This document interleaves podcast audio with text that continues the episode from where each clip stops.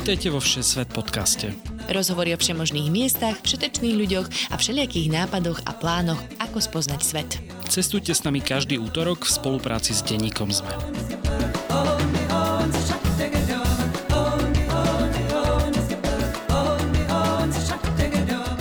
Cestovatelia a cestovateľky, nadšenci turistiky, hôr, pláži aj mestských výletov. Moje meno je Lukáš Onderčanin a spolu s Tinou Paholik Hamárovou vás vítame pri počúvaní ďalšej epizódy cestovateľského podcastu Všesvet. Pozvanie do dnešného Všesvetu prijala cestovateľka, horoleskyňa, lyžiarka a sprievodkyňa Petra Pogániová. Peťu už pred 15 rokmi na cesty zlákala láska k horám, pričom jedna z jej prvých ciest viedla až do Pakistanu.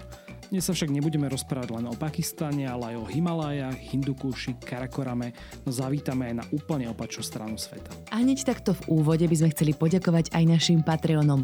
Ďakujeme každému jednému a jednej z vás, ktorí nás podporujete, obzvlášť našim ambasádorom Radovanovi a Michalovi Mikušovi. Ak sa aj vy chcete stať našimi ambasádormi, skočte na stránku patreon.com a hľadajte Všesvet podcast. Máme tam niekoľko možností, ako nám môžete prispieť na tvorbu podcastu a každá jedna pomoc sa ráta. Ďakujeme, ste super.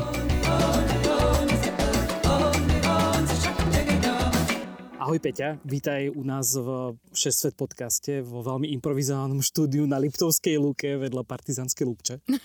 Super, ahojte.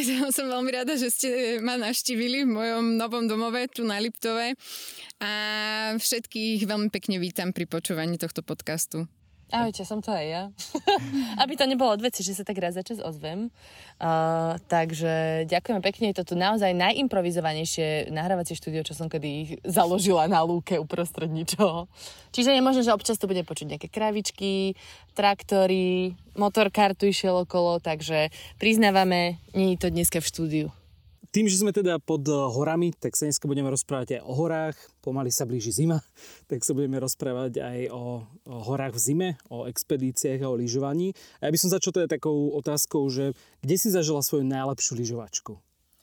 Tak ja by som to zase možno prekrutila, že nie kde, ale s kým, lebo asi taká najvtipnejšia lyžovačka bola s mojou kamarátkou Mirkou, keď sme sa vybrali spontánne na Elbrus.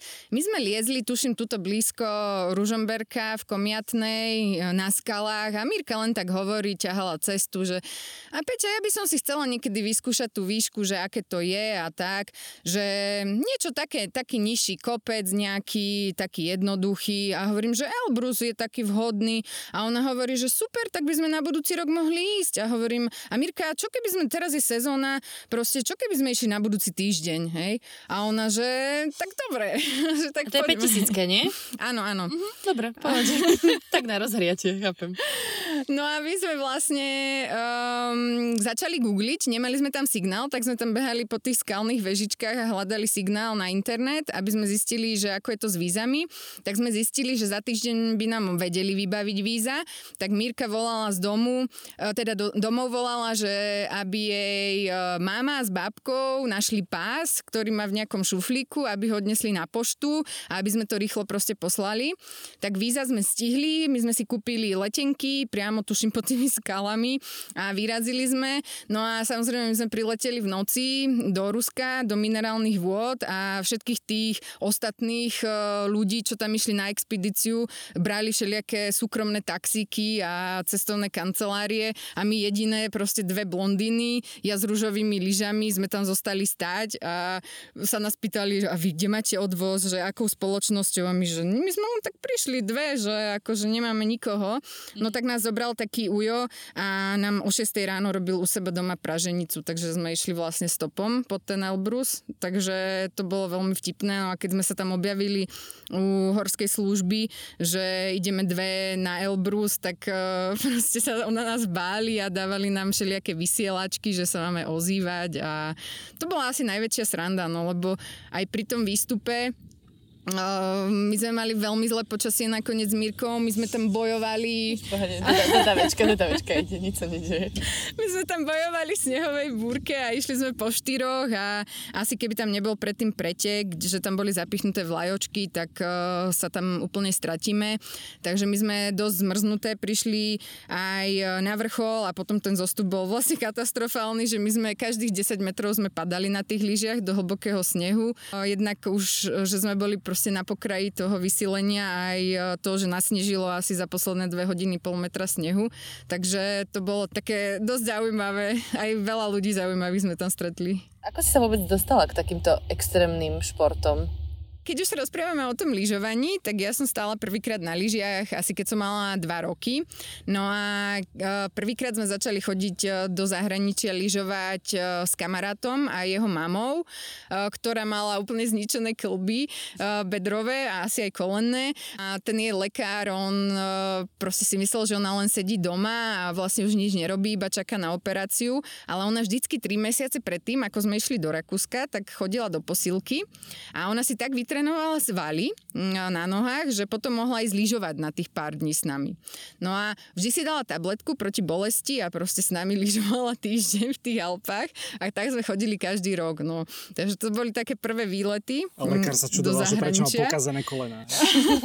akože doktor o tom nevedel, ako to keby vedel podľa mňa, tak um, neviem, neviem, čo by na to povedal, že sa zbláznila alebo čo. Mhm. Ale tak ona tak mala rada lyžovanie, vlastne aj celá rodina, že že, že dokázala toto otrpieť, hej, tie, tú bolesť aj napriek tomu uh, išla lyžovať. Dobre, ale tak teda ľudia majú radi lyžovačku, však my sme chodili lyžovať, ale takže do Rakúska som bola najďalej, ale že by ma napadlo ísť akože vyliezť na Kazbek a ten zlyžovať dole, to, to asi by som do toho nešla len tak na prvú. Ako jasné, ono to malo takú, takú postupnosť, že samozrejme už keď je človek do Rakúska, tak uh, vie, že napríklad ďalšou takou mekou lyžovania je napríklad Chamonix vo Francúzsku, tak tam sa nám podarili aj také technicky, by som povedala, najťažšie zjazdy, ktoré mali 45-50 stupňov, sú to tisícmetrové steny, vlastne zasnežené, ktoré sa aj lezú, keď je tam ľad. My sme mali šťastie vtedy na podmienky a nám sa podarilo uh, zlyžovať lyžovať asi 10 zjazdov. My sme išli na takú, takú, taký výlet eh, cez Dolomity, cez Mont Blanc a uh, Švajčiarsko. Tam si vyliezli, predpokladám, na Mont Blanc. Hej? Áno, áno, tam sme vyliezli a, tam sme vlastne lyžovali a taktiež v vedľajšej doline Argentier sa nám podarilo urobiť niekoľko zjazdov, uh, vlastne takých vážnejších.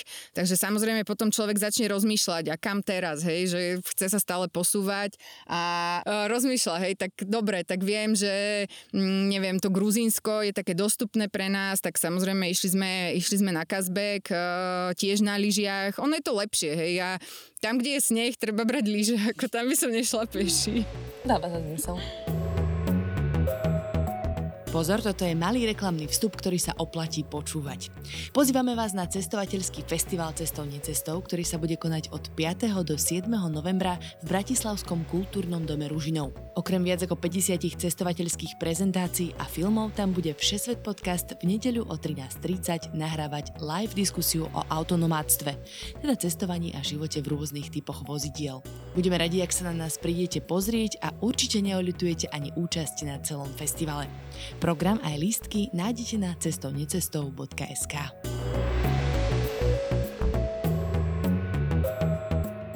čo ťa vlastne tak prilákalo možno už do také väčšej exotiky? Lebo väčšinou, keď ľudia začínajú cestovať, tak idú niekde, ok, tak najskôr tú Európu, do, potom do možno do Tajska, keď chcem skúsiť Áziu, Sri Lanka a prípadne nejaký oný Phuket a podobne. A ty si sa akože vybrala ako prvú cestu, že kam by som tak mohla ísť do Pakistanu. To ťa ako napadlo?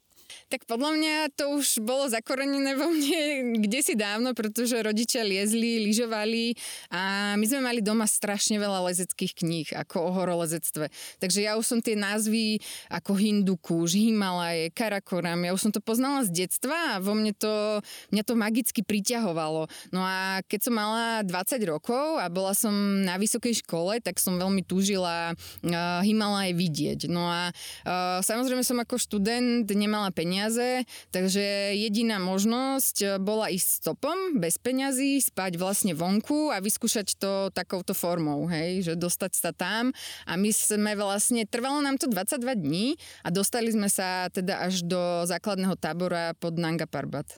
A to, to stopovanie, to si tu niekde teda v Žiline, predpokladám, sa postavila na diálnicu a povedal si si, že teraz chytím stopa, kto ma odveze čo nájde Ja by som chcela vidieť stopára, čo stojí na diálnici a hlási ho Radio Express už v tej sekunde, ak sa tam postaví. Alebo teda zoberie ma prvý šofér a, po, a keď sa ma pýta, že ka, kam ideš, povieš, že do Pakistanu. Bolo to presne tak, ako ste povedali, že ja som sa postavila s obrovským batohom v Žiline, za Žilinou na cestu. No a zastavilo mi auto. A teraz on sa ma pýta, že kam idem. A teraz ja už som chcela povedať, že do Pakistanu a potom hovorím pre Boha, že bude si myslieť, že mi šíbe alebo neviem čo. že tak mu poviem, že idem iba do Bratislavy. Tak som iba povedala, že do Bratislavy. Ako do Pakistanu, nie? Nie, nie, to po ceste práve, že my sme išli normálne cez Turecko, takže sme mali trasu Bratislava, Budapešť, Istanbul a cez uh, Turecko celé mm-hmm. do Iránu a potom do Pakistanu. Ok, ok. Ja už si tak predstavím, že tak si na severe, tak to potiahneš až do Prešova a potom kde si na Ukrajinu a z Ukrajiny nieko ďalej. Ako najľahšia cesta je ísť juhom. Áno, myslím, že by to bolo dosť komplikovanejšie. Ako si si vlastne, už je to 15 rokov, myslím, čo si vravala, že to... Teraz si prezradil, sa... koľko má rokov, Ondio. Bože, ty si aký netaktný. No dobre, nič, vráťme sa späť. No, že pred 15 rokmi asi nebolo tak veľa informácií o tom, že dneska si akože vygooglíš. Vtedy asi to nebolo také, že úplne, možno okrem Lonely Planet, že mala si nejakú predstavu, že čo tam vlastne budete čakať? No my sme išli úplne do neznáma, akože to sa nedá porovnať tá situácia teraz a pred tými 15 rokmi. My sme nevedeli vôbec nič, hej.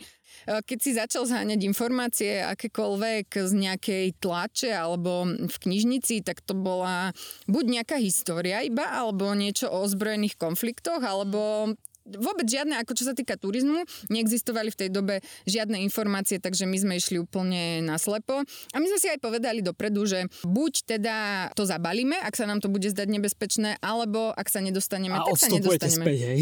No my sme išli tak či tak stopom späť. No, nemáš, penie, nemáš peniaze, nemáš na výber. Hej, a v tej dobe boli strašne drahé letenky. Ako. To by sme sa nedoplatili, to ani si netrúfam povedať, koľko tisíc eur by stála taká letenka do Pakistanu pred 15 rokmi.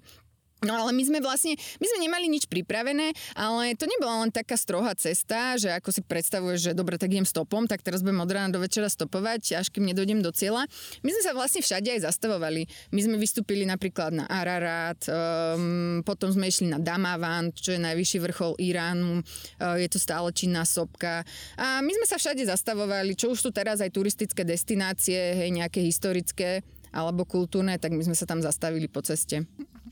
Aký bol teda ten Pakistan už, keď ste tam prišli, tak prekvapilo vás tam niečo, alebo akože bol to nakoniec zážitok, ako si to predstavovala?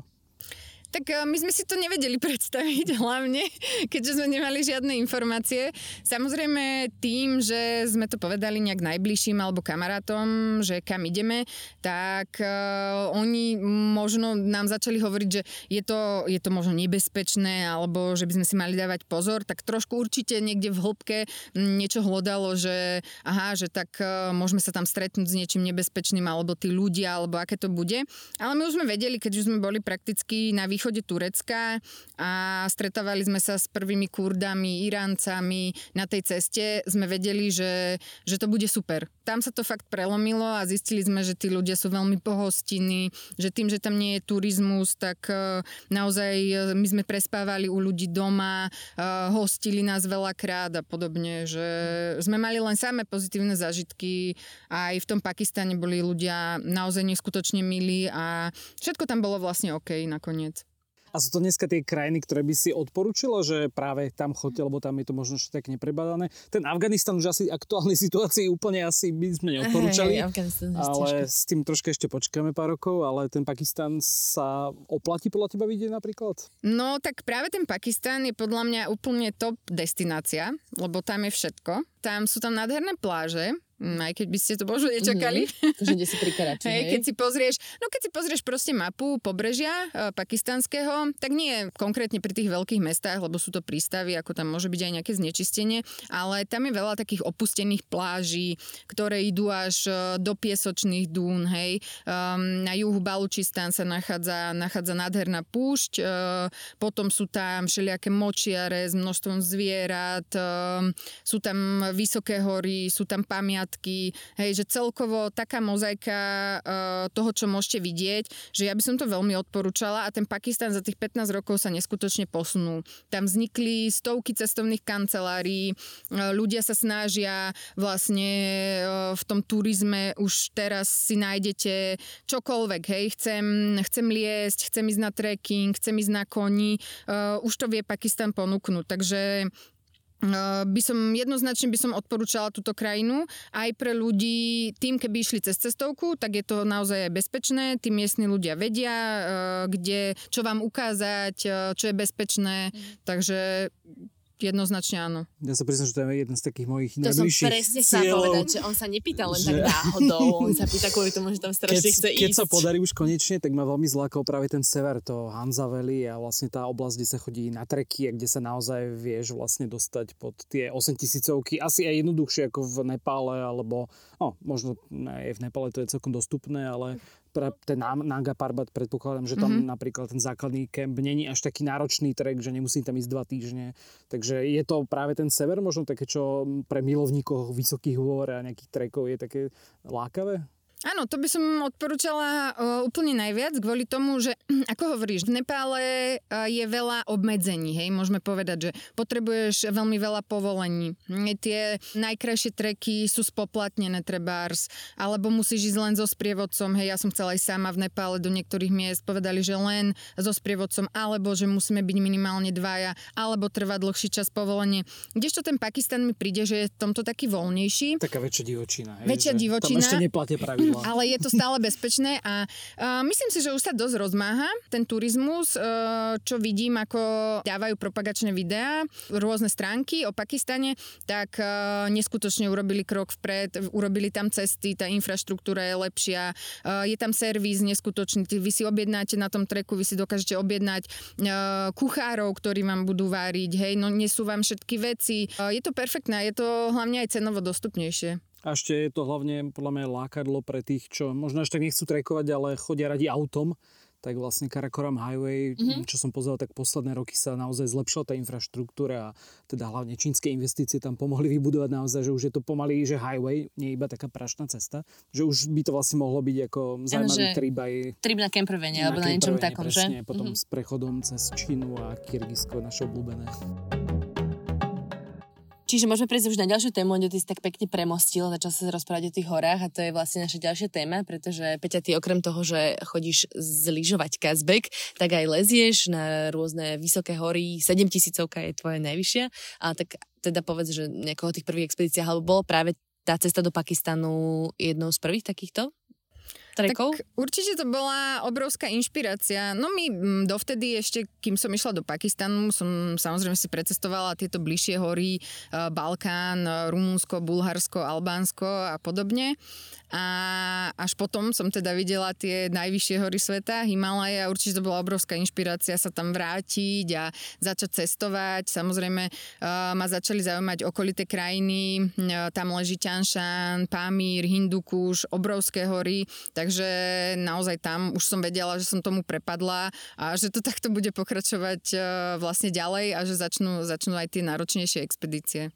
A kedy si sa prvýkrát vybrala na niečo také náročnejšie? Ja viem, že si teda vyšla na... A Kazbek je teda v tomto prípade bereme ako priemer? Je taký priemer vysoký, nie? Ja neviem, Kazbek čo si mám myslieť. Kazbek, Kazbek je vlastne uh, chodiak, hej, takzvaný. To Aha. znamená, že sa tam dá výjsť uh, bez lezenia. Jasne. Hej, že uh, samozrejme potrebuješ mačky, potrebuješ mať cepín, hej, je tam ľad, je tam ľadovec veľmi nebezpečný s trhlinami, takže treba mať uh, skúsenosti. Ale že my by sme to vyšli, kebyže si dáme nejaký, ja kebyže som kondičný tréning a a, a ja psychickú prípravu.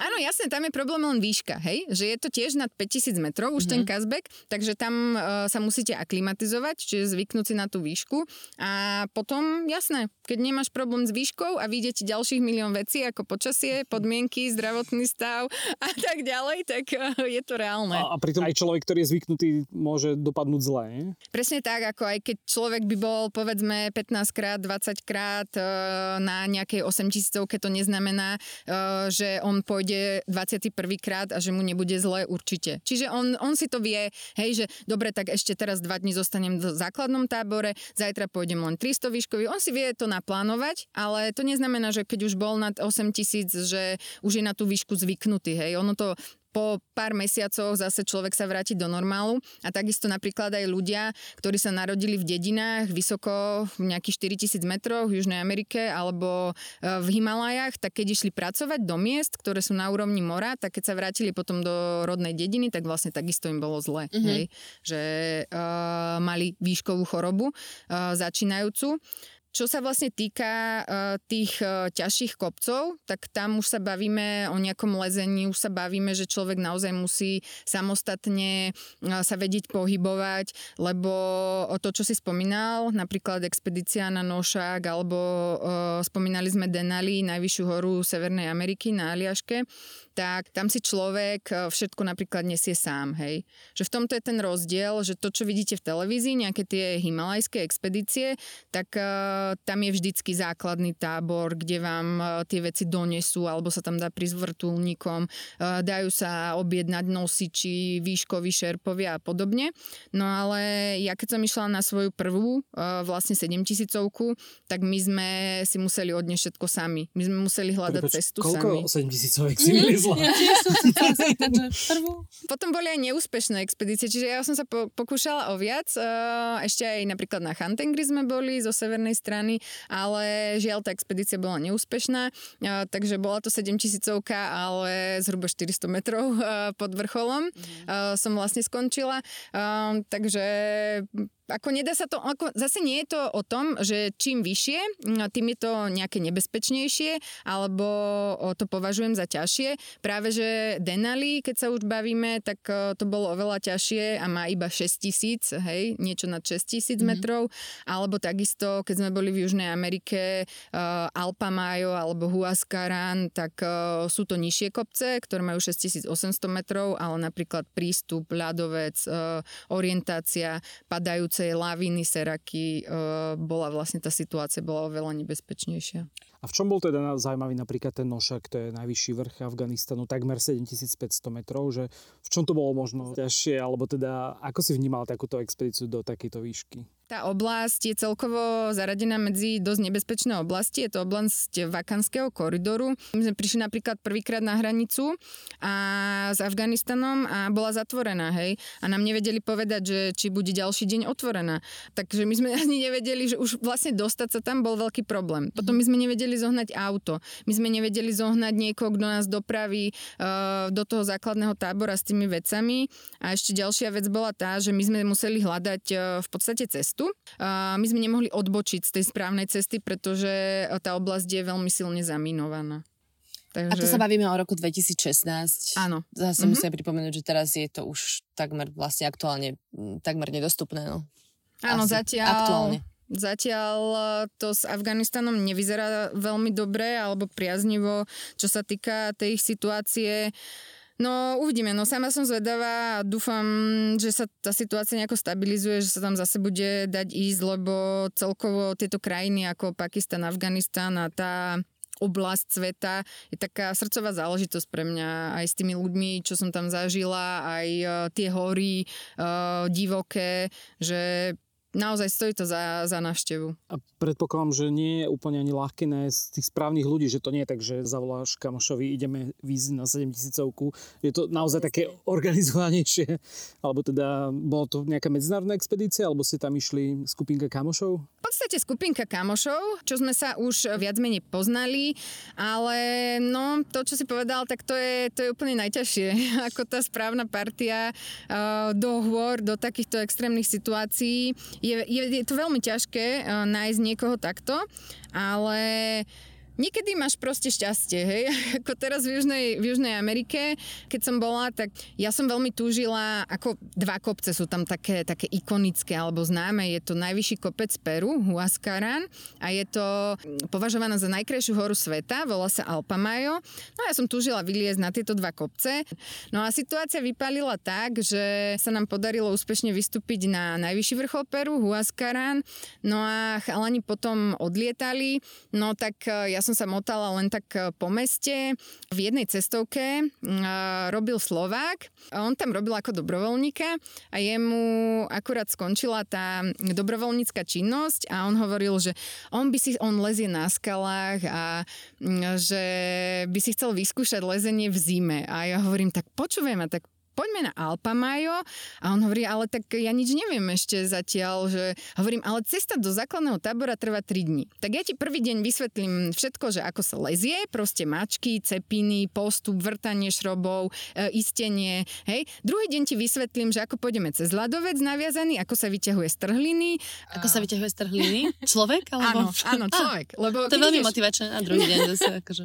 Keď ideš po ľadovci, tak vlastne musíte byť naviazaní, hej. Áno keby jeden spadol, tak druhý použije vlastne kladkostroj, na, si zostrojí kladkostroj a vytiahne toho druhého z trhliny.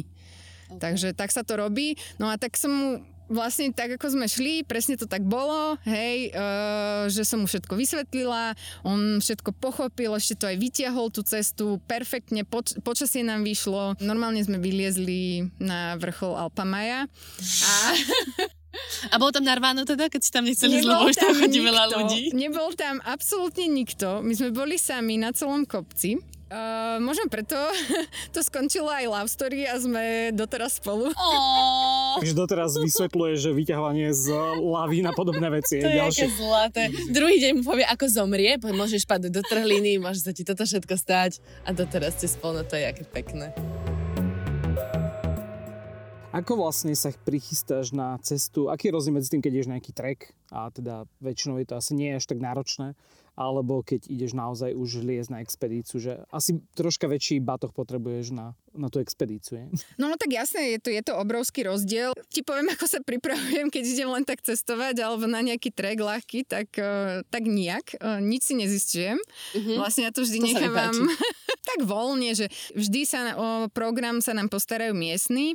Kdekoľvek sme vlastne vystúpili v nejakej krajine, na letisku, tak sme sa rozhliadli, hej, nevedeli sme ani, kde máme ísť, vlastne nič kde sme? nemali naštudované, tak sme tam sedeli a vždy niekto sa ti prihovorí, hej, ty od neho neho vyťahneš nejakú informáciu, kde pracuje alebo koho má nejakých známych a už to proste ide, že sa ti potom postarajú o ten program prvý deň a potom ti odporúčia, že chod tam druhý deň a tak. Takže tam vôbec sa nepripravujem, čo sa týka ciest a nejakých ľahších trekov. No a čo sa týka tých expedícií, no tam musí toho veľmi veľa výjsť, hej, že ty dajme tomu, pripravuješ to rok, hej? Uh-huh. To je asi tak plus minus uh, pre mňa tá doba. Keď už a... na takú priemernú 6 tisícku, hej? hej, keď už do nejakých vysokých kopcov, tak uh, trvá to asi rok, že je to rok roboty. Samozrejme sa musíš trochu aj fyzicky pripraviť, uh-huh. uh, takže je dobré chodiť uh, niekde, aspoň si zabehať, alebo proste nejakú športovú aktivitu. Potom samozrejme idú všetky tie veci, že si musíš zajednať letenky, nejaký transport, že si musíš zistiť, aké povolenia tam treba a všetko toto si povybavovať. No a keď odletíš, bohužiaľ eh, ja si to všetko eh, ako keby financujem sama, aj organizujem sama, takže ja idem prakticky väčšinou sama s tým 50-kilovým batohom niekde MHDčkou v rámci Slovenska a je to len o tom, že kto mi kdo, kde pomôže vystúpiť a naložiť mm-hmm. niekde ten, t- tú batožinu. 50 kg? No niekedy to je aj viac, hej. Keď sme išli na Aliašku, tak sme mali samozrejme viac, eh, viac vecí a ešte líže do toho a mm, proste všetok ten horolezecký materiál. Takže mm, je to, toto je náročné už vôbec odletieť, hej. Uh-huh. A keď tam človek príde, tak samozrejme musí byť zdravotne na tom úplne 100%, pretože v tej výške sa ti všetko preukáže. Hej. Keď ťa dole boli trošku zub, tak tam sa zblázniš niekde hore. Alebo keď máš kašel, m, mm, tak tam hore sa ti to z 10 násobí. Už sa mhm. ti stalo napríklad, že sa dlho pripravil nejakú expedíciu a na poslednú chvíľu sa to buď zrušilo, alebo až po prilete na miesto dokonca. Akože stáva sa asi bežne, že lezieš niekde a musíš to otočiť kvôli zl- zlom počasiu, ale že naozaj vlastne na poslednú chvíľu to celé nevyšlo?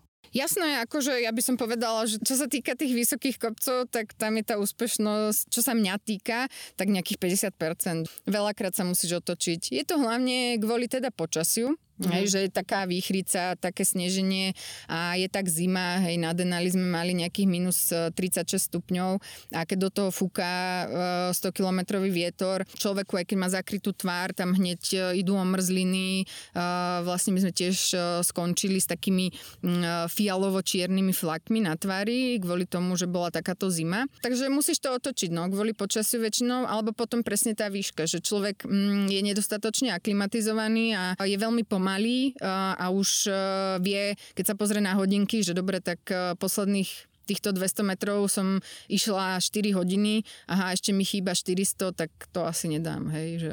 Jasno.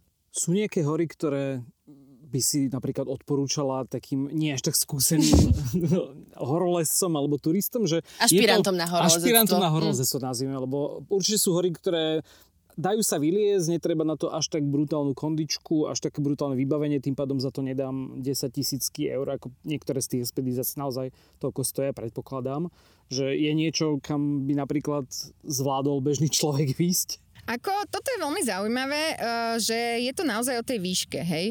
Uh, takže ty, keď sa dobre aklimatizuješ, ty ako vyjdeš, že nie je problém a práve, že keď sme spomínali už ten Pakistán, tak uh, ty si tam môžeš tu výstroj požičať, hej.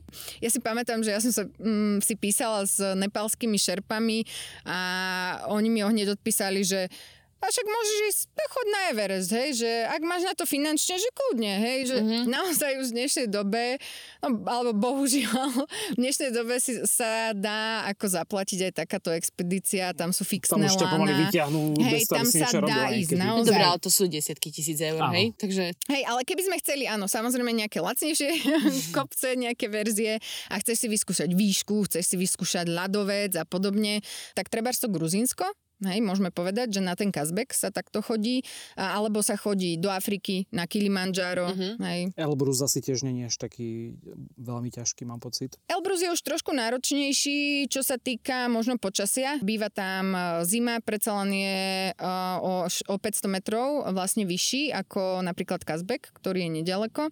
Takže tam už je to náročnejšie, ale samozrejme dá sa. Hej, bežne tam chodia skupiny ľudí, ktoré nemajú, ktorí nemajú až toľko skúseností, ale samozrejme musia ísť s miestnym, s miestnym vodcom.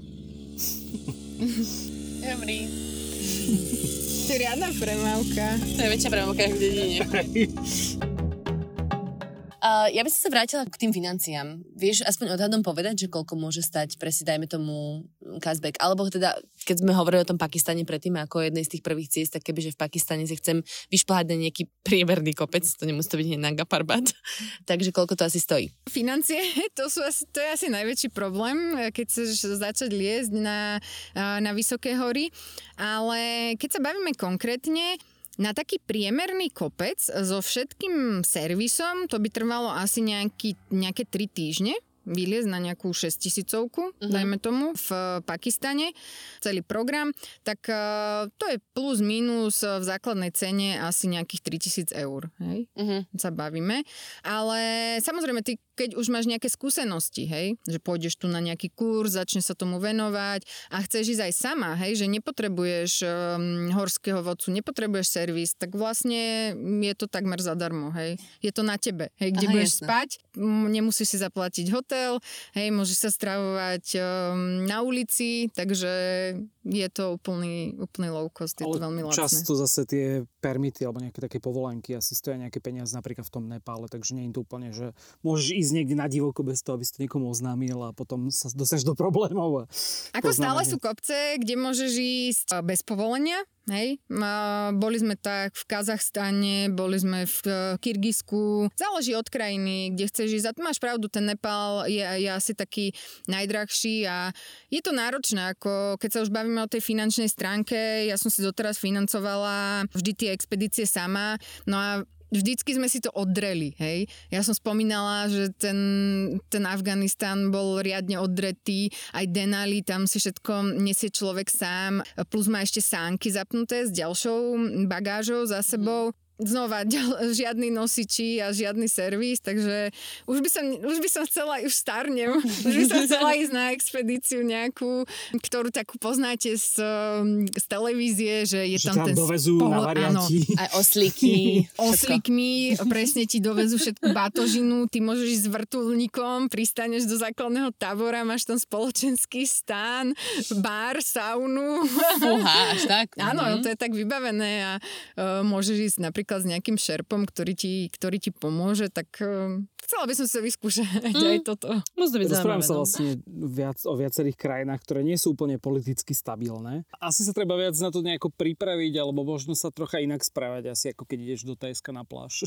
No tak uh, to už hovorím tieto veci skôr možno pre takých skúsenejších cestovateľov, ktorí už niečo majú precestované a vedia, ako sa majú nejak trošku správať, ale celkovo, keby som mala povedať nejaké rady, takže balte sa na ľahko, hej, vždycky vidím aj mm, u klientov, hej, keď sprevádzam pre cestovné kancelárie, takže majú strašne veľa zbytočných vecí, hej, ktoré vôbec ani nevybalia. Na kolečkách napríklad. Takže áno, áno, takže ja chodím všade len s príručnou batožinou, aj to takou polovičnou. A zobrať si takú dobrú náladu a mm, jasné, že keď sa človek usmeje v nejakej situácii aj v takej napätejšej, tak uh, uvoľní sa tá atmosféra. A hlavne tú toleranciu, hej, keď je raz niekde napísané, ja neviem, že nefotiť uh, v nejakom chráme, alebo že sa tam nemá ísť v plavkách alebo šortkách, tak um, ako nemám žiadny problém s týmto rešpektovať a vlastne tým sa vám otvoria dvere. Môžete sa s tými ľuďmi rozprávať, hej, vás príjmu a um, vlastne je to super takto, keď je taký vzájomný rešpekt. To je asi najdôležitejšie. Uh, Ty si predtým vlastne hovorila o tom, ako sa v niektorých krajinách presúvala, napríklad aj v tých Himalajách alebo v Pakistane.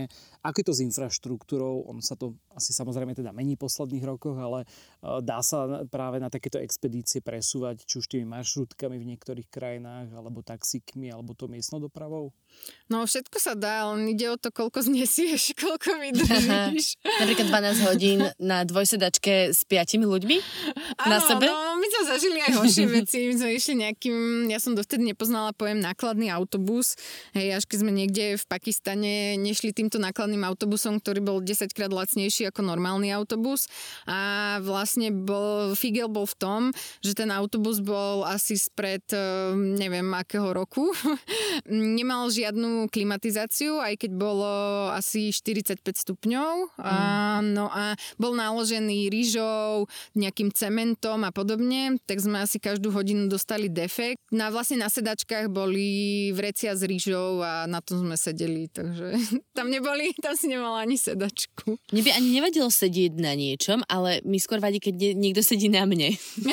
to mi dosť prekážalo. Áno, presne. Ja to- práve, že som mal v Indii dobrú na skúsenosť. Indiu. Kvôli mne vyhodili 5 ľudí z autobusu, aby som si mohol ja sadnúť. A preto Čo ťa není- okradli, To nie je veľmi pekné a potom ma v tom istom autobuse okradli, ale niekedy sú takí, bohužiaľ, akože No mňa to absolútne fascinovalo, ako do auta, kde boli tri, tri sedačky pre tri, tri európske zadky. Sme tam sedeli proste asi šiesti. Ne, neviem, ako to bolo možné, ale bolo, no. Tak musíš si, akože hovorím presne, že keď to zvládneš, že nemáš s tým problém, tak môžeš cestovať absolútne kdekoľvek a hovorím, ja som aj s tou expedičnou batožinou cestovala týmto spôsobom, hej, my sme nemali zaplatený nikdy žiadny taxík alebo čo, tak my sme pchali proste lyže a všelijaké lezecké vybavenie úplne do tých malých maršrutiek vždy a kopec šoferov nás ani nechcelo zobrať, takže sme to museli úplne ich tam prosiť a um, bolo to taká improvizácia, hej. Berieš si na takéto expedície stan, alebo sa spoliaš na to, že niekde sa tam bude dať v nejakej chatrči ubytovať, alebo asi keď sa na tej veľkej už expedície, tak potrebuješ samozrejme V nejaké tom v tých lepšie 50 vybavenie. kiloch, kilách predpokladám, že Asi je. asi Áno, je. Na expedíciu už jasné, Asi potrebuješ dobrý taký stan, hej. stezka. Hlavne, predstav si, je tam tá, tá výchrica. Oni, oni kedysi robili náš dobrý stan a my sme ho používali ako Tesco? expedičný, lebo... lebo Môžete nás sponzorovať, ďakujeme. Ja som tiež stan z Teska v Uzbekistane, v Tadžikistane a nedal sa zavrieť zvonka, nebolo tam akože zips, tak mi trošku bola zima v noci. bol lacný a ľahký, takže to bolo super. No ale mm, predstav si, no je výchrica, mm, je samozrejme veľký vietor, my sme takýto problém mali presne na tom nošaku, že nám aj strhlo jeden stan, mm, že teda kvôli počasiu, aj čo tam bola, tam bola vlastne ešte jedna lotyšská expedícia. Oni mali také omrzliny nakoniec, že im jednému museli odrezať všetky prsty na rukách. Fú potom, keď sa vrátil domov a druhý nejako spadol, dostal gangrénu, um, lebo mu to bol dlhý čas, kým sa dostal do nemocnice, uh-huh. takže mal ešte veľký problém s tými ránami, že keď spadol na tie ostré kamene, tak mal rozrezané nohy a, a vlastne dostal infekciu. Uh-huh. Takže nie sú len tie pozitívne zážitky, ale človek aj v tomto musí byť taký trošku, neviem ako to povedať, um, možno tvrdý alebo nebrať si to tak osobne, že naozaj v tých horách uh, sa veľakrát stane nešťastie.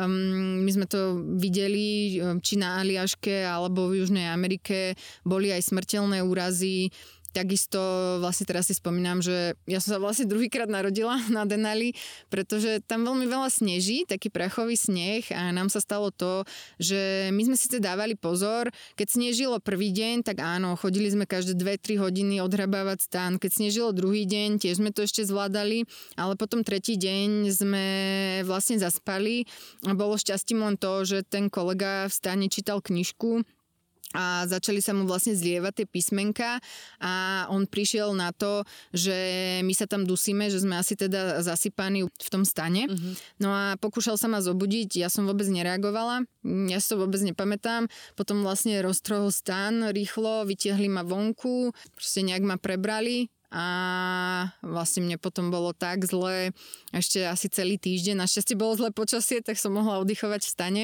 To by sa ti v stane steska nestalo. Áno. to by si že dýchala No. Presne tak. Asi by si zamrzol skôr, no ale... To som chcela, že sa niekedy bála naozaj, že si mala strach. Tak ako už priamo, keď sa niečo deje, tak eh, podľa mňa tam už nemáš strach, hej? že ty môžeš mať nejak strach dopredu, že dobre, tak teraz idem na taký kopec, kde je zlý ľadovec, tak musím si dať pozor, hej, nepôjdem o 12. na obed, keď bude svietiť slnko, pôjdem radšej v noci alebo nad ránom, že si to musíš všetko tak pripraviť, že môžeš mať takúto obavu ale už potom, už keď sa niečo deje priamo na tom kopci, si v nejakej snehovej výchrici, teraz hľadáš nejak tú cestu alebo uh, sa snažíš zostúpiť a už, ja si myslím, že už v tej chvíli sa proste nebojíš, že, že tam zapneš nejaký mod prežitia a mm-hmm. že už nepociťuješ ako vtedy ten strach. Ako kto? aby sme to tak uzavreli Skúsme na pozitívnejšiu, tému, aby sme aj nevynechali našu tradičnú rubriku, napriek tomu, že Nadia už z podcastu odišla. Ale uh, pekne to na to nadvezuješ. Tak chcem teším. nadviazať na troška miestnú gastronómiu, uh, práve možno v tom himalajskom regióne a v Pakistane. Máš nejaké jedla, na ktoré sa vždy tešíš, keď tam ideš, alebo čo ti napríklad chýbajú z týchto uh, regiónov horských, alebo tam je to troška také obmedzenejšie a nie úplne cestuješ kvôli jedlu? nie, nie, tam práve, že um, jedlo je možno to najlepšie, čo vás môže stretnúť, alebo uh, čo môžete ochutnávať, čo môžete zažiť uh, v týchto krajinách, pretože tam je všetko čerstvé. Nemáš tam e, umelé nejaké, ja neviem, farbiva a konzervač, e, konzervačné látky a podobne. Takže to jedlo je také, ako by som to povedala, také naozajstné. Hej. Mm-hmm. My teraz, keď sme boli v tom, e, v tom Kyrgyzstane, uh, tak to bolo super, že my sme boli v tej oblasti Karaušinu a tam boli len pastieri a oni nás pozývali do svojich obydlí. No a tam sme museli samozrejme jesť to, čo nám pripravili, tak uh, Ujo hneď nám tam dal misu baranieho tuku ruku a povedal, mm, no a teraz no. kúšaj, hej. a tak sme, tak sme jedli ten baraní tuk a ešte sa stiahol to, ako málo jete. A proste, možno je to, pre niektorých by bol problém, že by ste tam videli tie, uh, tú ovčiu vlnu a nejaké chlpy a podobne. Ja si Ale že by to bol problém. musím povedať, že proste je to čerstvé, je to prírodné, tam sa to je. Takže je to OK, trošku sa povzniesť, ale ja som sa potom potešila, lebo Ujo vyťahol Oni tam majú mm, také uh, guličky, ktoré pripomínajú sušený jogurt alebo sušený sír, volá sa to kurut a tie boli jediné v sáčku. A jemu tam behali myši po tej chalúbke a všetko iné bolo odokryté, čo nám dával chleba, tak bolo ohryzený od myši a tak, tak som si tak akože z toho moc nedávala. Mm. A potom vidím, že tam má v sáčku tie guličky, no tak pozrela, on to videl a on hneď, no dáte si kurut, že tak to rozbalil, tak to som začala tak jesť a potom vidím, ako mi to podával, že, má, že mu uh, tiekla uh, z prsta vlastne krv, že tam mal ranu. A, tak mu hovorím, že čo sa vám stalo? A on hovorí, ale včera som jedol tieto guličky a zle som zavrel sáčok a behala tam v noci myš v tom sáčku a som ju chcel zabiť, tak som ju splasol medzi tie guličky a ona ma pohryzla. Takže vtedy ja som tak schutiedla, že to je najčistejšie, čo tam je. To sa teším z tejto gastronomickej rubriky. Lákanie na kyrgyzské jedlo. Nie, inak je... Ježiš, ja si rájem, že chlpy v sadle nemôže byť nič horšie. Takže keď sa povznesieš na toto a povieš si, že ješ uh, čerstvú bio jedlo, tak, uh, tak je to fajn. Ale chápem, no človek pre prežitie robí čokoľvek. Potom sa človek aj z tej expedičnej stravy celkom teší niekedy, no, že môže teba zaliať chutí. Čo myslíš, takéto space food? Také nejaké, Také to, nie, no, je to také uh, sušené, áno, áno, toto sušené jedlo. Ono je to dobré, ale veľmi rýchlo sa ti to preje. Takže nie jeden nad uh, Nie nad baraní tuk. No nevieme to nejako pozitívne ukončiť. tak Peťa, prosím ťa, ešte nejaké tri praktické rady pre bežných cestovateľov, ktorí sa chcú priblížiť horolescom. Aha, no tak uh, ja by som v prvom rade povedala, že nech myslia na bezpečnosť, hej, lebo to je uh, veľký problém, že dnes uh, si ľudia tak trochu myslia, že dobre, kúpim si dobrú výbavu uh, v najbližšom obchode a uh, môžem ísť. To nie je až tak pravda, ale na druhej strane máme veľmi veľa kurzov, dnes už na Slovensku, aj v Čechách, všetky lavinové kurzy alebo uh, kurzy nejakého prežitia v horách a podobne. Keby ste sa chceli tomuto venovať, tak uh, si nájdete kurz lezenia, trebárs na skalách a tam vám profesionáli vysvetlia, ako to chodí. Takisto aj lyžovať, hej, nie je problém nájsť inštruktora. Potom, ako som už spomínala, no treba hlavne mať, hlavne mať tú pokoru, hej. Aby človek tam, kde príde, hej, nepozná nejaké tie kultúrne odlišnosti, aby sa všade správal proste milo a férovo a aby do tých hôr hlavne išiel s pokorou. To je asi najdôležitejšie. Nestojí za to obetovať život, hej, kvôli nejakým neviem čo, Instagramovým fotkám na vrchu, a o, niečomu podobnému. Hej, že treba sa zamyslieť, netreba to podceňovať a určite keď pôjdete do hôr s pokorou a budete myslieť aj na ten návrat a na, na svoje zdravie, život a tak, tak um, myslím si, že Takže zatiaľ tu my napríklad vidíme najskôr Gerlach, až potom pôjdeme na Elbrus. No, ale to sa už hrozne dlho chystáme. ale postupne, postupne, ešte krývanie musíme medzi to strčiť. Áno, áno. Takže Everest zatiaľ má čas. Tak dobre, že sme tu pri Tatrách. Môžeme sa motivovať. Ďakujem aj Peti veľmi pekne za to, že si mala čas na nás, že si nám porozprával o svojich eh, často šialených expedíciách. A teda veríme, že sa ešte aj pri ďalšom podcaste porozprávame o ďalších desiatkách krajín, ktoré si navštívila. Hej. Akože mňa, vravím si, že omrzliny a vy, proste nemoc taká a zlé hory a ľudia, čo padajú do trhlín, zničilo ma proste chlpy v sadle a rozpočená myška. Dobre, ďakujeme veľmi pekne, bolo to super podnetné. Možno máme aspoň nejakú lyžovačku, aj keď teda nebudeme stíhať, ale ja sa možno... do Emirátov, ale... No, tak do Emirátov nie, ale... tak ja vám ďakujem veľmi pekne a nech vám vyjdú tie plány, rada vám s nimi pomôžem. Strašne veľa plánov. Dávam kontakt. Nula času a peňazí, veľa plánov. A, no a novinársky mostík, ak nás chcete podporiť, môžete si kliknúť na Patreon, kde máme náš účet Všesvet podcast a tam nás môžete nejakým spôsobom podporiť, prispieť nám na tvorbu podcastu, ktorý robíme vo voľnom čase a pripravujeme ho teda okrem mňa aj tuto môj kamarát Lukáš Onderčanin a Euka Kubaniová z produkcie teraz dneska. A keby ste nás chceli nejako kontaktovať, tak nás nájdete aj v podcastovom klube Deníka, sme na Facebooku. Ale ináč nás nájde aj na Facebooku, aj na Instagrame, aj na YouTube. Všade sme. Všade sme. Dobre, majte sa pekne Ďakujeme. a počujeme sa o týždeň. Ahojte.